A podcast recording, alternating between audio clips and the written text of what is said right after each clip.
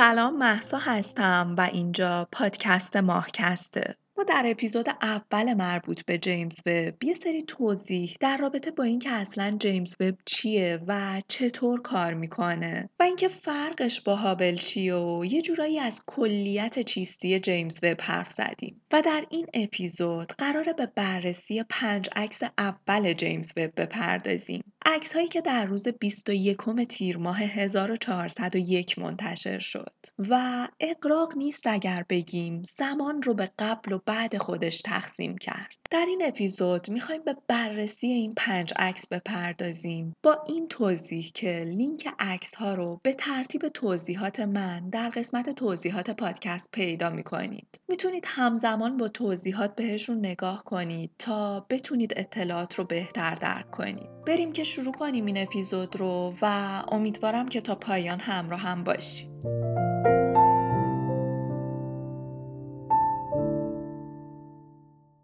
11 ژوئن 2022 21 تیر ماه 1401 رونمایی از اولین عکس های جیمز وب اتفاق افتاد. رونمایی از عمیقترین تصویری که بشر تا به امروز تونسته از کیهان ببینه. خب در نگاه اول تصویر تصویر خیلی خاص و عجیبی نیست و شباهت زیادی داره به تصویری که قبلتر هابل برامون به ثبت رسونده. خیلی هم دور از تصور خیلی ها که انتظار داشتن اولین عکس های جیمز وب از یه سری موجودات فضایی باشه که روی یه سیاره دور دارن واسمون دست تکون میدن.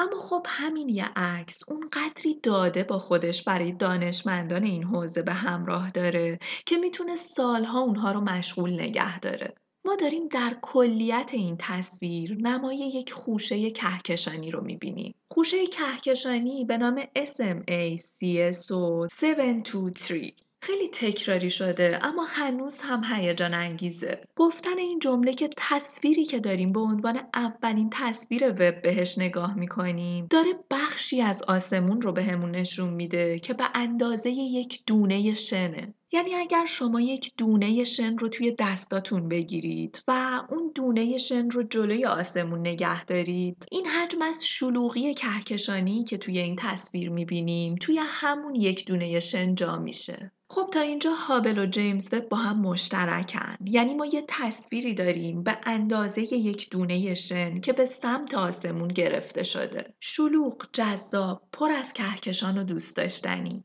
اما تفاوت بین کار این دوتا تلسکوپ و شگفتی داستان ما اون اعوجاج نورهاییه که توی عکس می‌بینید. این خطوط که شبیه به نقص این تصویر به نظر می‌رسن در واقع همون نقطه تمایز مهم هابل و جیمز وب به حساب میان داستان اینه که ما از این خوشه کهکشانی به عنوان عدسی گرانشی استفاده کردیم. من اثر لنز گرانشی رو به طور مفصل در اپیزود اول جیمز وب توضیح دادم. ما گفتیم اجرام بزرگی مثل کهکشان ها در بافتار و ساختار فضا آشفتگی ایجاد می‌کنن.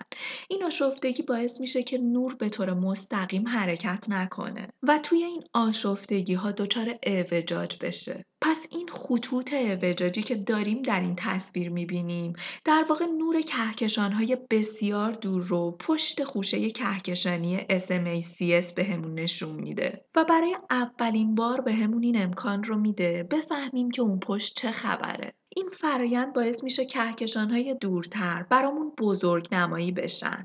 از جمله اون دسته از کهکشانهایی که زمانی متولد شدن که کیهان ما حتی کمتر از یک میلیارد سال سن داشت. و البته با قابلیت فروسرخ وب همونطور که قبلتر هم توضیح دادم ما این امکان رو پیدا می‌کنیم که نورهای قدیمی کیهان رو یعنی اون دسته از نورهایی که توسط انبساط جهان کش اومدن و تبدیل به فروسرخ شدن رو ببینیم. خود این خوشه کهکشانی چهار و شش دهم میلیارد سال پیش شکل گرفت و این عکس داره کهکشانهای بیشتری رو در جلو و پشت این خوشه به همون نشون میده. محققان امروز در حال بررسی این داده ها هستند تا بتونن اطلاعات بیشتری رو در رابطه با جرم، سن، تاریخچه و ترکیبات این کهکشان ها به دست بیارن. مثلا اجرام قرمز رنگ تصویر از لایه های زخیمی از قبار پوشیده شدن. های سبز پر از هیدروکربن ها و سایر ترکیبات شیمیایی هستند. کهکشان های آبی هم حاوی ستارگان زیادی هستن و قبار بسیار کمی دارن. محققان می‌تونن از داده های شبیه به اینها استفاده کنن تا بفهمن کهکشان ها چطور شکل می‌گیرن چطور رشد می‌کنن و با هم ادغام میشن یا اینکه چی باعث میشه که به طور کلی تشکیل ستاره ها رو متوقف کنن. همچنین با استفاده از تیف سنج ها میشه ترکیبات شیمیایی این کهکشان ها رو فهمید و این تمام آن چیزیه که دانشمندان رو در رابطه با عکس های جیمز وب به هیجان میاره. بازم تاکید می‌کنم که اطلاعات و خروجی های این تصاویره که می‌تونه باعث بشه آدم های غیر متخصص به هیجان بیان. در غیر این صورت بله دوستان حق دارن. این تصاویر رو قبلتر هم هابل برامون گرفته بود. در رابطه با عکس اول توضیح بیشتری ندارم چون فکر می‌کنم هر آنچه رو که لازم بوده در اپیزود قبل بهش پرداختم. پس بریم سراغ بررسی عکس دوم.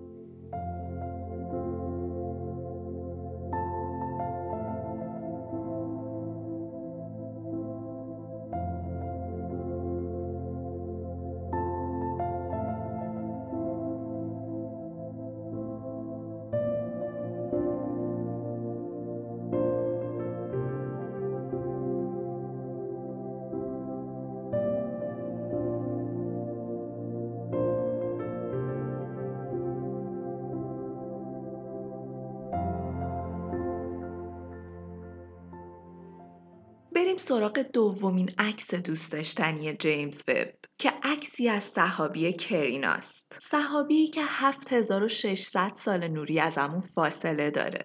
منظره درخشان و خیره کننده از تولد ستارگان. اول یه توضیح مختصر داشته باشیم در رابطه با اینکه اصلا صحابی چیه. ما به ابرهای فشرده کیهانی میگیم صحابی. جایی که می‌تونه قبرستان و در عین حال زادگاه ستارگان باشه. صحابی ها توده های قلیزی از گاز هستند که معمولا هم از هیدروژن و هلیوم تشکیل شدن. این ابرها بخشهایی از فضای بین ستاره هستند. به شدت فشرده و قلیز و چگال. که با یه مقیاس زمینی اگر بخوام توضیحش بدم در مقابل یک سانتی متر مکعب از هوایی که روی زمین وجود داره حدود ده میلیون تریلیون مولکول درش جا گرفته. صحابی ها جایی شکل می گیرن که فضای بین ستاره ها اونقدر متراکم باشه که درش ابر ایجاد بشه. دلیل ایجاد این ابرها هم می‌تونه این باشه که گرانش گاز و غبار رو به هم نزدیک و اونها رو فشرده کرده. یا اینکه اون مکان می‌تونه گورستان ستاره ها باشه جایی که ستاره ها درش مردن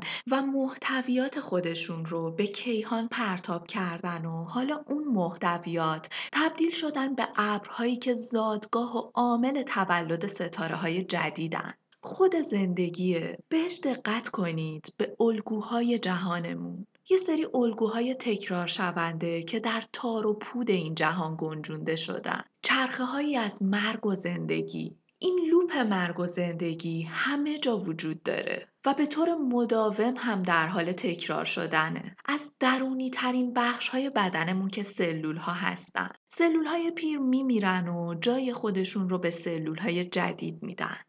های پیر میمیرن و جای خودشون رو به های جدید میدن.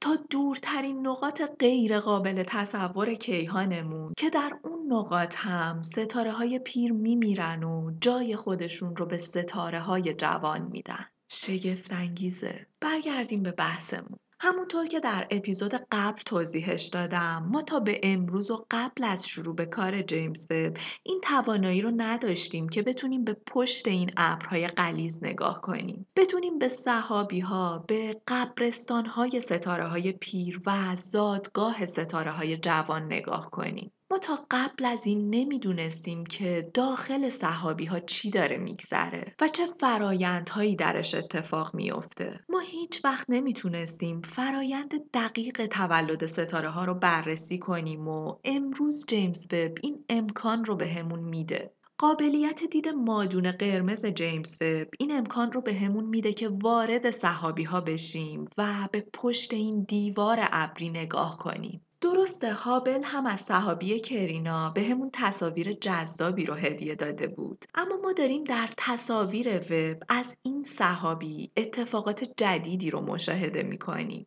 در واقع ما با نگاه کردن به این عکس داریم به پشت این دیوار و اتفاقاتش نگاه می‌کنیم. این منظره از کوهها و دره مملو از ستاره که در این عکس می‌بینیم در واقع لبه منطقه که زادگاه ستاره های تازه متولد شده است. مناطقی که تا قبل از این برامون نامرئی بودن. این تصویر به ظاهر سبودی وب که صخره های کیهانی نام داره شبیه به نگاه کردن به یک رشته کوه در یک شب محتابیه بزرگترین قله هایی که در این صحابی نارنجی می‌بینید حدود هفت سال نوری ارتفاع دارند. تابش قدرتمند و ویرانگر فرابنفش که از ستاره های جوان خارج میشه دیواره های صحابی رو دچار فرسایش می‌کنه. دقیقا همون کاری که ریزش آب با کوههای روی زمین می‌کنه. بخاری که به نظر می‌رسه از دل این کوه ها بیرون میاد در واقع گازهای داغ یونیزه و قبارهایی که به دلیل تشعشعات اون محیط افراطی دارن از صحابی خارج میشن.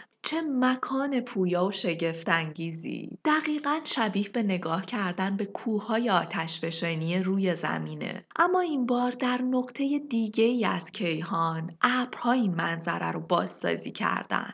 ما داریم به مهد کودک ستاره های در حال ظهور نگاه می‌کنیم. نقاط قرمز جوونترین منابع رو در دل این ابرها بهمون نشون میدن. دیدن اجرام اونم در مراحل اولیه و سریع تولد ستاره ها به شدت دشواره اما حساسیت فوقالعاده وضوح و قابلیت تصویربرداری دقیق جیمز وب می‌تونه این اتفاق سریع رو برامون به تصویر بکشه این صحابی پر از ستاره های کم جرم و جوان و پر انرژی تازه متولد شده است. مراحل اولیه شکلگیری ستاره ها دوره‌ای که براشون بین پنجاه هزار تا صد هزار سال طول می‌کشه. چیزی که تا به امروز دانشمندان اطلاعات بسیار کمی ازش داشتن. اما امروز و با وجود وب اونا می‌تونن سرشماری کاملی از تعداد و تاثیر این ستاره ها بر خود صحابی به دست بیارن.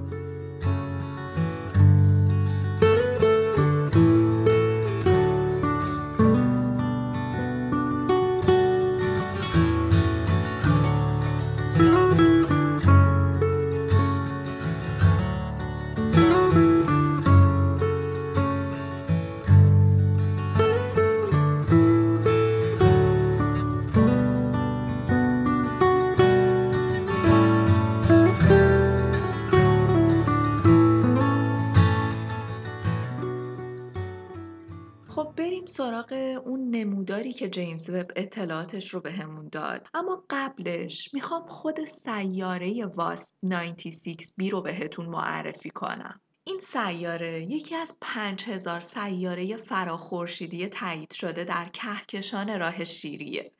ای که در فاصله 1150 سال نوری از ما قرار داره. ای با قطر یک و دو دهم برابر مشتری و دمایی حدود 500 درجه سانتیگراد. و به طور قابل توجهی نزدیک به ستاره خودش. یعنی چیزی هلوهوش یک نهم فاصله عطارد تا خورشید به دور ستاره خودش در حال گردشه. ستاره که به مراتب بزرگتر و گرمتر از خورشید ماست. این سیاره برای گردش به دور ستاره خودش سه و نیم روز زمینی زمان لازم داره. و اینکه حالا اصلا چرا این سیاره تبدیل به اولین هدف جیمز وب شده ترکیبی از ویژگی های ایدئال مختلف. مثل اندازه بزرگش، دوره مداری کوتاهش، اتمسفر قلیز و پف کرده ای که نورهای مزاحم رو برامون کاهش میده و مجموعه ای از این ویژگی هاست که این سیاره رو تبدیل به یک هدف ایدئال برای جیمز وب کرده. تلسکوپ فضایی جیمز وب نمونه های مشخصی از وجود آب رو به اضافه شواهدی مبنی بر وجود ابر و مه در اتمسفر اطراف این سیاره گازی داغ و متورم به ثبت رسونده. این مشاهدات و بررسی ها و نموداری که جیمز وب بهمون نشون داده به این معنی نیست که دیگه تموم شد و ما دیگه آب پیدا کردیم و حیات پیدا کردیم و این داستانا. اصلا از این خبرها نیست. اولا اینکه ما داریم در رابطه با یک سیاره قولپیکر گازی حرف می‌زنیم. دوما این مشاهدات نه از نظر آبی که روی این سیاره به خصوص پیدا شده بلکه از این نظر برامون با اهمیته که جیمز وب توی دستگرمی و قلقگیری اولیه تونسته چنین نمودار دقیقی رو بهمون بده. ما کاندیدای خیلی خوبی برای جستجوی نشونه های حیات داریم. کپلر قبلا به خوبی این سیارات رو برامون رصد و شناسایی کرده و حالا این نمودار جیمز به بهمون نشون میده می‌تونیم به بررسی دقیق این نامزدها بپردازیم. من در اپیزود زمین های بیگانه یه تعداد انگوش شماری از این سیارات رو معرفی و بررسی کردم ولی گزینه های ما خیلی بیشتر از این حرف هست. فراتر از چیزی که فکرش رو می‌کنیم. این مشاهدات وب حضور های گازی خاصی رو بر اساس تغییرات بسیار جزئی بهمون نشون داده. مشاهداتی که در نوع خودش بی سابقه است. اونم در رابطه با ای که صدها سال نوری از همون فاصله داره. تلسکوپ فضایی هابل طی دو دهه گذشته جو سیارات فراخورشیدی متعددی رو تجزیه و تحلیل کرده و اولین کشف واضح آب در سیاره دیگه‌ای غیر از زمین رو در سال 2013 به ثبت رسونده. اما رصد فوری و بسیار دقیق تری که وب در مرحله شروع به کار خودش انجام داد بهمون به نشون میده که با چه انقلاب بزرگی طرف هستیم و می‌تونیم بسیار زیاد به کشف سیارات پشتیبان حیات دیگه امیدوار باشیم.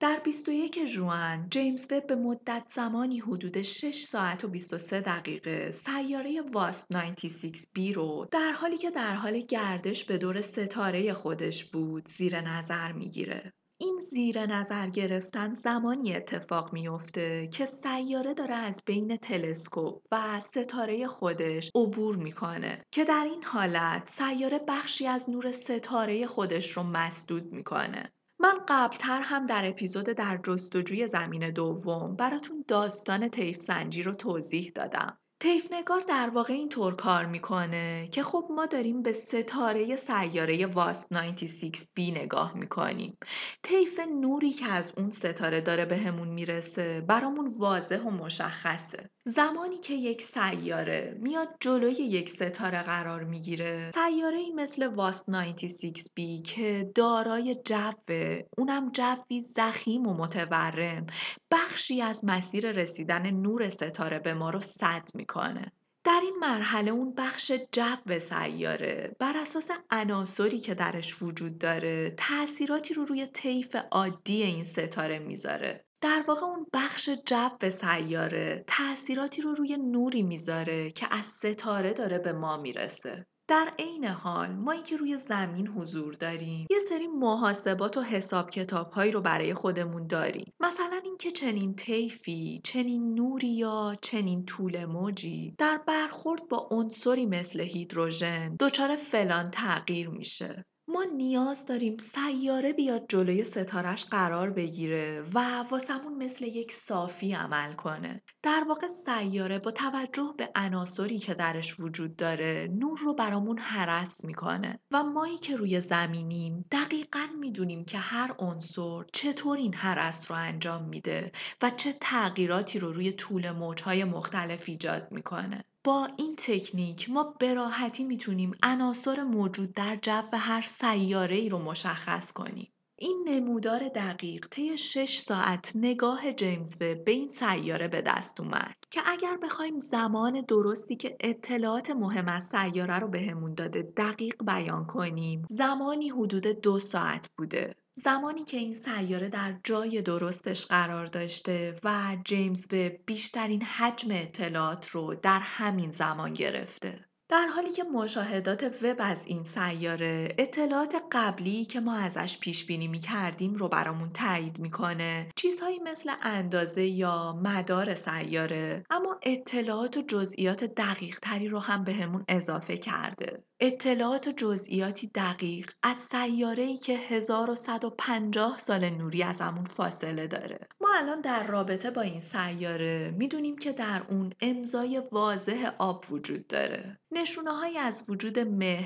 و شواهد مهمی از وجود ابرهایی که در مشاهدات قبلیمون حتی فکرش رو هم نمی کردیم. این بررسی نه تنها دقیق ترین انتقال به سرخیه که ما از جو یک سیاره فراخورشیدی تا به امروز به دست آوردیم بلکه طیف گسترده ای از طول موجها رو به نشون میده که تا قبل از این بهشون دسترسی نداشتیم مثل طول موجهایی بیشتر از یک و شش دهم میکرون این همون بخشی از طیف نوریه که آب و مولکولهای دیگه‌ای مثل اکسیژن، متان و کربن دی اکسید رو هم شامل میشه و بهمون به نشون میده. که درسته که ما این مولکول ها رو توی سیاره واس 96 بی نمی بینیم ولی قطعا اونها رو در سیارات فراخورشیدی دیگه پیدا می‌کنیم. دانشمندان ما می‌تونن از این طیف برای اندازهگیری میزان بخار آب موجود در جو مشخص کردن فراوانی عناصری مثل کربن و اکسیژن و همچنین تخمین دمای جو استفاده کنند. فایده کلی این اطلاعات هم برامون اینه که می‌تونیم در مورد ساختار کلی سیاره و مواردی مثل چگونگی، زمان و مکان شکلگیری سیاره ازشون استفاده کنیم.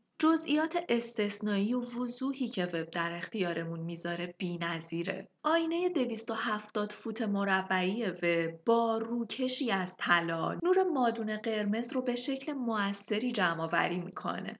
نگارهای بسیار دقیق اون نور رو به رنگین کمانهایی با هزاران رنگ مادون قرمز تبدیل می‌کنن و آشکارسازهای مادون قرمز قادر به تشخیص و تمایز رنگها با حساسیتی حدود یک هزارم میکرون هستند. علاوه بر اینها همونطور که در اپیزود قبل بهش اشاره کردم یکی دیگه از برگ برنده های ما مکانیه که وب درش حضور داره. نقطه لاگرانژ دو. مکانی با فاصله یک و نیم میلیون کیلومتر از زمین. جایی بدور از آشفتگی ها و آلودگی های جو زمین. یک مکان واضح و تمیز برای رصدهایی که وب قراره برامون انجام بده. در سالی که پیش رومونه وب اصلی ترین اهداف خودش رو دنبال می‌کنه. بررسی دقیق چندین سیاره فراخورشیدی از سیارات سنگی کوچیک گرفته تا قولهای غنی از گاز و یخ تقریبا هلوهوش یک چهارم زمانی که وب در حال انجام مأموریتشه قراره به بررسی سیارات فراخورشیدی بگذره. و ما بی صبرانه منتظریم که وب اطلاعات خودش رو از سیارات بالقوه قابل سکونت در اختیارمون بذاره. و عصر تازه ای رو برای گونه انسان موجودی که داره حیات رو به صورت هوشمند تجربه می‌کنه رقم بزنه.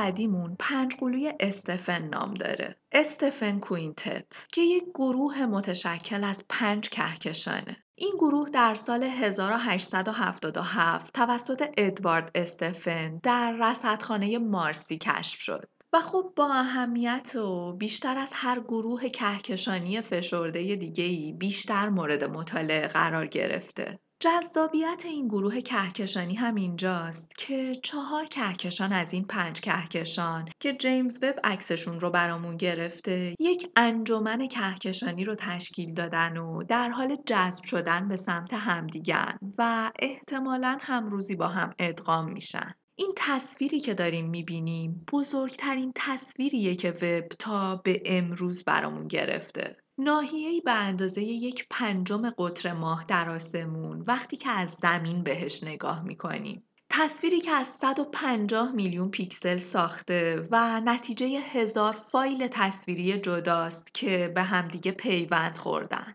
اهمیت این تصویر هم برامون در اینه که ما با استفاده از چنین تصویرهایی می‌تونیم بینش جدیدی رو در رابطه با تکامل کهکشان ها به دست بیاریم. حالا اینکه این کار قرار چطور انجام بشه بسته به اطلاعاتیه که از دل این عکس ها بیرون میاد. وب با دید قدرتمند خودش با نگاه مادون قرمز خودش و وضوح بالایی که داره جزئیاتی رو بهمون به نشون میده که تا قبل از این هرگز در این گروه کهکشانی ندیده بودیم. خوشه های درخشان میلیون ها ستاره جوان و چراغونی که توی این شهر کهکشانی می‌بینیم که حاصل تولد ستاره هاست. فعل انفعالات گرانشی که این عکس در اختیارمون می‌ذاره. دنباله های گسترده ای که از گاز و غبار ستاره ها می‌بینیم که از دل این کهکشان ها بیرون کشیده شدن تک تک اینها به همون نشون میدن که مسیر تکامل کهکشان ها چطور اتفاق میافته. اینکه کهکشان ها چه اتفاقاتی رو پشت سر می‌ذارن و در این مسیر چه چیزهایی رو تجربه می‌کنن.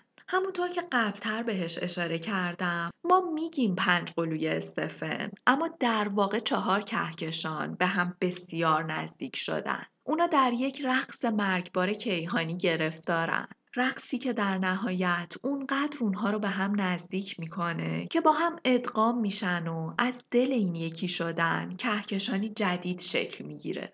پنجمین و چپترین کهکشان یا عضو این گروه پنجتایی. کهکشانی به نام NGC 7320 که این کهکشان در فاصله حدود چهل میلیون سال نوری از زمین قرار داره. این در حالیه که چهار کهکشان دیگه حدود 290 میلیون سال نوری از زمین فاصله دارن. اینا فواصل دوری به نظر میان اما در مقایسه با کهکشانهای دورتر که معمولا میلیاردها سال سال نوری با همون فاصله دارن. دیگه همسایه های دیوار به دیوارمون حساب میشن. و خب مطالعه این همسایه های دیوار به دیوار به همون این امکان رو میده. بتونیم ساختار کهکشان های دورتر از خودمون رو بهتر درک کنیم. ما در واقع داریم جاهایی رو که بهشون دسترسی داریم رو بررسی می‌کنیم تا بتونیم کلیت جهانمون رو بهتر بشناسیم. یک صحنه تئاتر باشکوه برای دانشمندان این صحنه. تکامل بخشی از جهان ما که تا حالا به این وضوح قابل دیدن نبود. اینکه چطور کهکشانهای نزدیک به هم روی همدیگه اثر می‌ذارن و باعث تولد ستاره ها در هم میشن و حتی گاهی در روند تشکیل ستاره همدیگه اختلال ایجاد می‌کنن. این صحنه در واقع یک آزمایشگاه طبیعیه. صحنه ای که فقط با تماشا کردنش شاید کل نگاه و تصورمون در رابطه با تکامل کهکشان دچار تغییر بشه.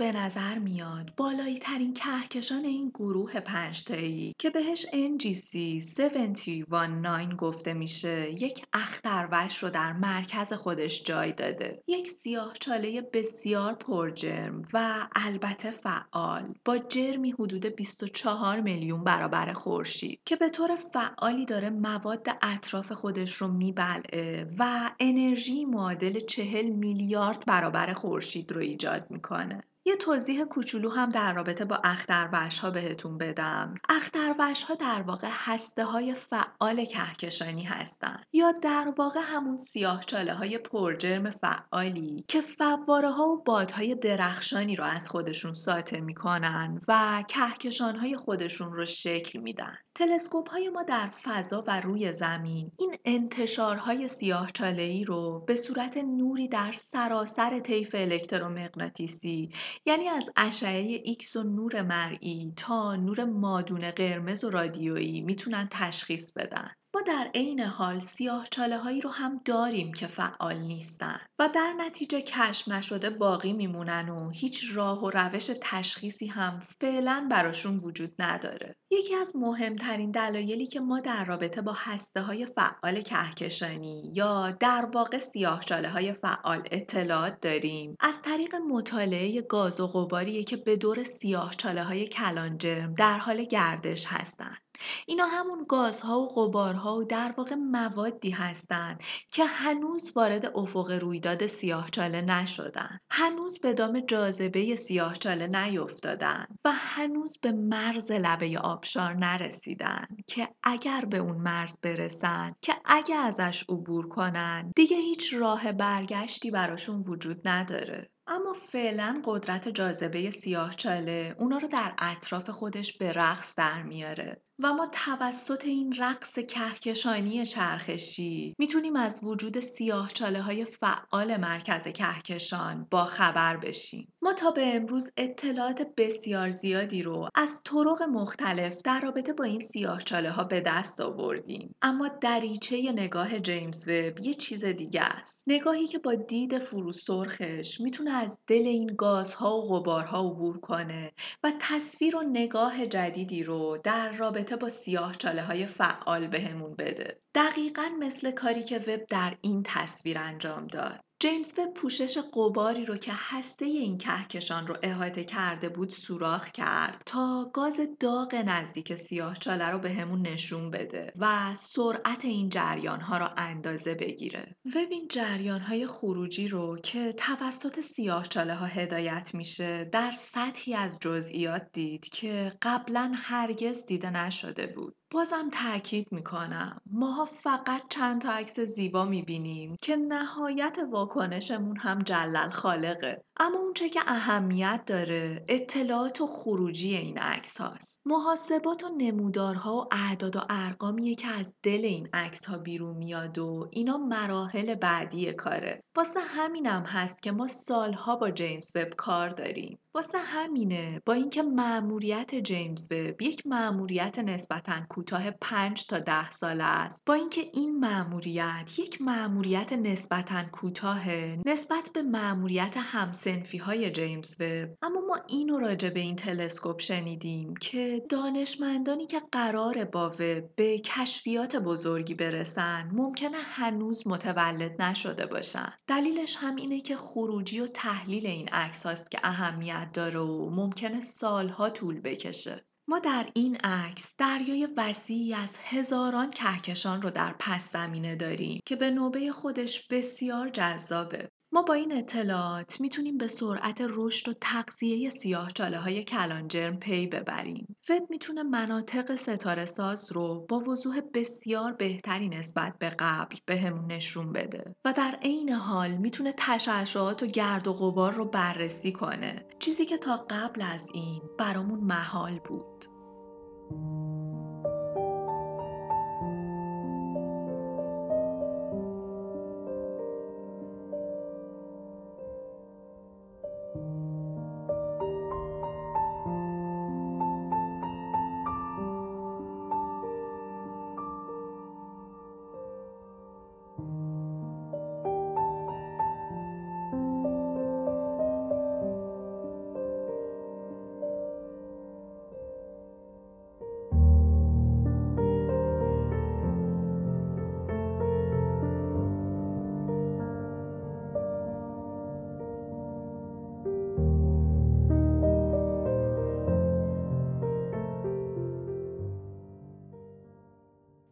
آخرین بررسی و آخرین تصویر امروزمون می‌خوایم از صحابی سیاره ی حلقه جنوبی حرف بزنیم. جایی که یک ستاره در حال مرگه. ناسا مقاله خودش رو اینطور شروع می‌کنه. بعضی از ستاره ها بهترین ها رو برای آخر کار نگه میدارن. ستاره کم نور مرکز این تصویر هزاران ساله که حلقه هایی از گاز و غبار رو به اطراف پراکنده می‌کنه و تلسکوپ فضایی جیمز وب برای اولین بار بهمون به نشون داد که این ستاره در غبار خودش دفن و پنهان شده. صحابی به نام NGC 3132 با نام غیر رسمی صحابی حلقه جنوبی مکانی در کیهان ما که حدود 2500 سال نوری ازمون فاصله داره. اگه یادتون باشه که خودم دقیقا یادم نیست توی کدوم اپیزود ولی مراحل مرگ یک ستاره رو توی یکی از اپیزودها به طور کامل توضیح دادم. به طور کلی هر چقدر که یک ستاره بزرگتر باشه عمر کوتاهتری داره. یعنی رابطه بزرگ بودن ستاره با عمرش یک رابطه عکسه. اما به هر حال به غیر از پرجرم ترین ها ستاره ها معمولا میلیاردها سال عمر می‌کنن. مرگ یک ستاره زمانی اتفاق میافته که ستاره تمام آن چیزی رو که به عنوان سوخت در هسته خودش داره به مصرف میرسونه که خب مهمترینش هم هیدروژنه. با تموم شدن سوخت ستاره چیزی وجود نداره که کوره هسته‌ای ستاره رو فعال نگه داره. پس هسته از تولید انرژی مورد نیاز برای پشتیبانی محروم میشه. دیگه انرژی به سمت بیرون از ستاره هدایت نمیشه. هر آنچه که هست جاذبه مطلقه. جاذبه ای که بیرحمانه و بیوقفه داره ستاره رو در خودش فرو میپاشه و تمام عظمت و مواد ستاره رو در هسته ستاره جمع و فشرده می‌کنه. این مرحله اونقدر ادامه پیدا می‌کنه و اونقدر مواد در هسته متراکم میشه تا هسته ستاره از مواد اشباع میشه و در نهایت انفجاری از مواد اتفاق میافته. البته این فقط یک سناریو از سناریوهای ممکن پایان یک ستاره است. مرگ یک ستاره می‌تونه از راه های مختلفی اتفاق بیفته و نوع مرگ یک ستاره بسیار مرتبط با اندازه ستاره. ولی حداقل در رابطه با این عکس ما می‌تونیم از این سناریو استفاده کنیم. در رابطه با ستاره در حال مرگ که داره گاز و غبار رو به سمت بیرون پرتاب می‌کنه.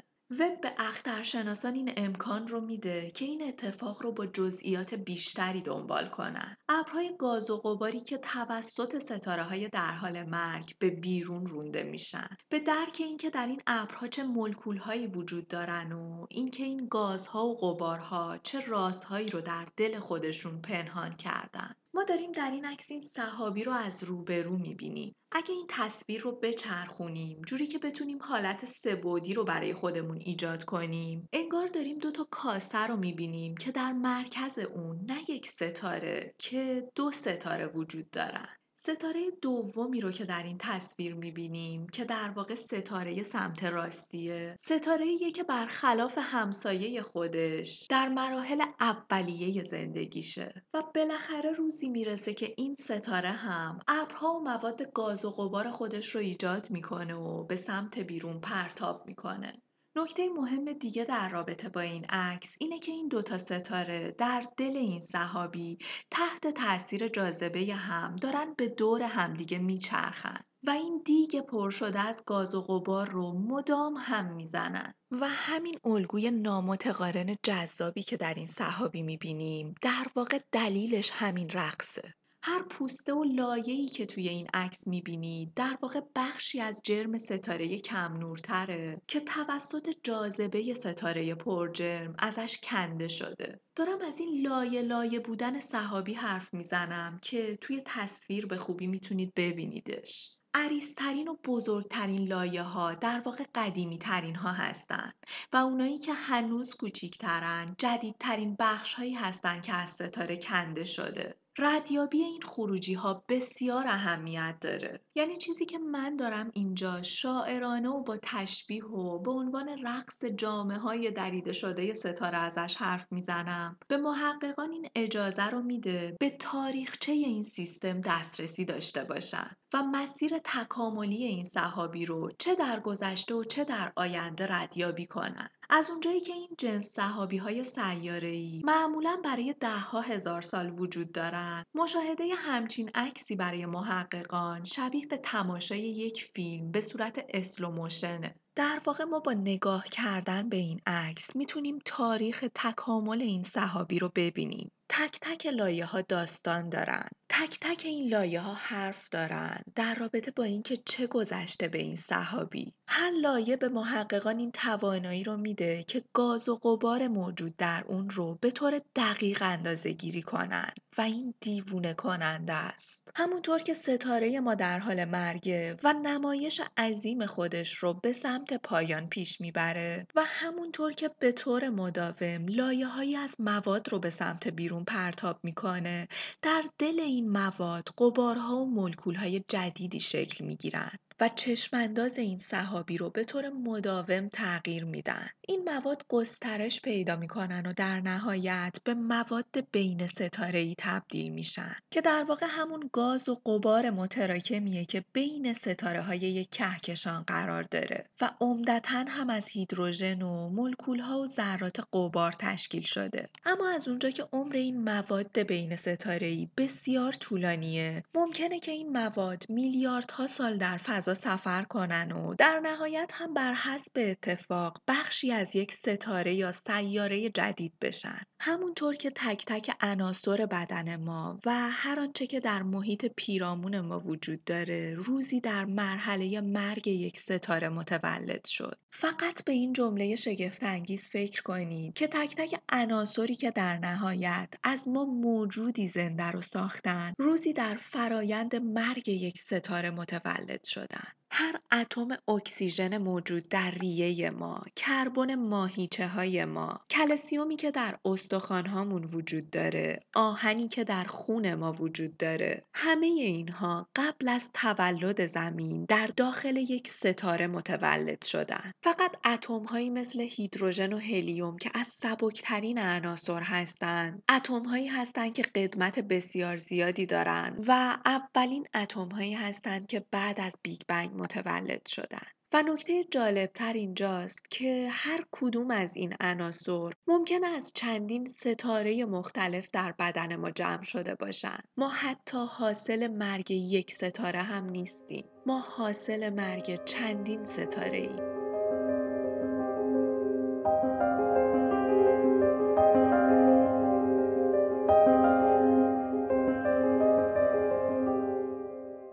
ممنون که تا پایان همراه بودید. امیدوارم که این اپیزود مفید بوده باشه. هرچند که عکسای جذاب دیگه ای هم از جیمز وب منتشر شده. همین امروز کشف کربن دی اکسید رو در جو سیاره دیگه ای داشتیم که خب در نوع خودش بسیار جذابه. نمی‌دونم شاید لازم باشه یک اپیزود دیگه هم در رابطه با جیمز وب داشته باشیم و بعد این فصل از ماهکست رو به پایان برسونیم. من هر چقدر که دارم تلاش می‌کنم که این فصل رو زودتر جمعش کنم. اما نه جیمز وب می‌ذاره و نه جهان جذاب ژنتیک. همینجوریش هم برنامه من این بود که اپیزود 60 پایان این فصل از ماهکست باشه ولی گویا اپیزود 70 قرار این بار رو به دوش بکشه. به هر حال همونطور که می‌دونید لینک مقالات و توضیحات مربوط به هر اپیزود رو می‌تونید در قسمت توضیحات پادکست پیدا کنید. و طبق معمول ازتون می‌خوام که اگر این پادکست رو مفید می‌دونید اگر فکر می‌کنید مسیر این پادکست مسیر درستیه کوچکترین حمایت های شما می‌تونه در هزینه های تولید این پادکست کمک کننده باشه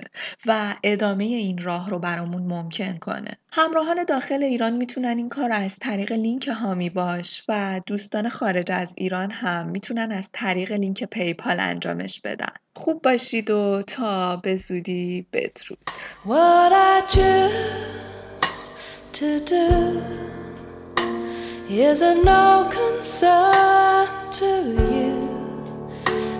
your friends.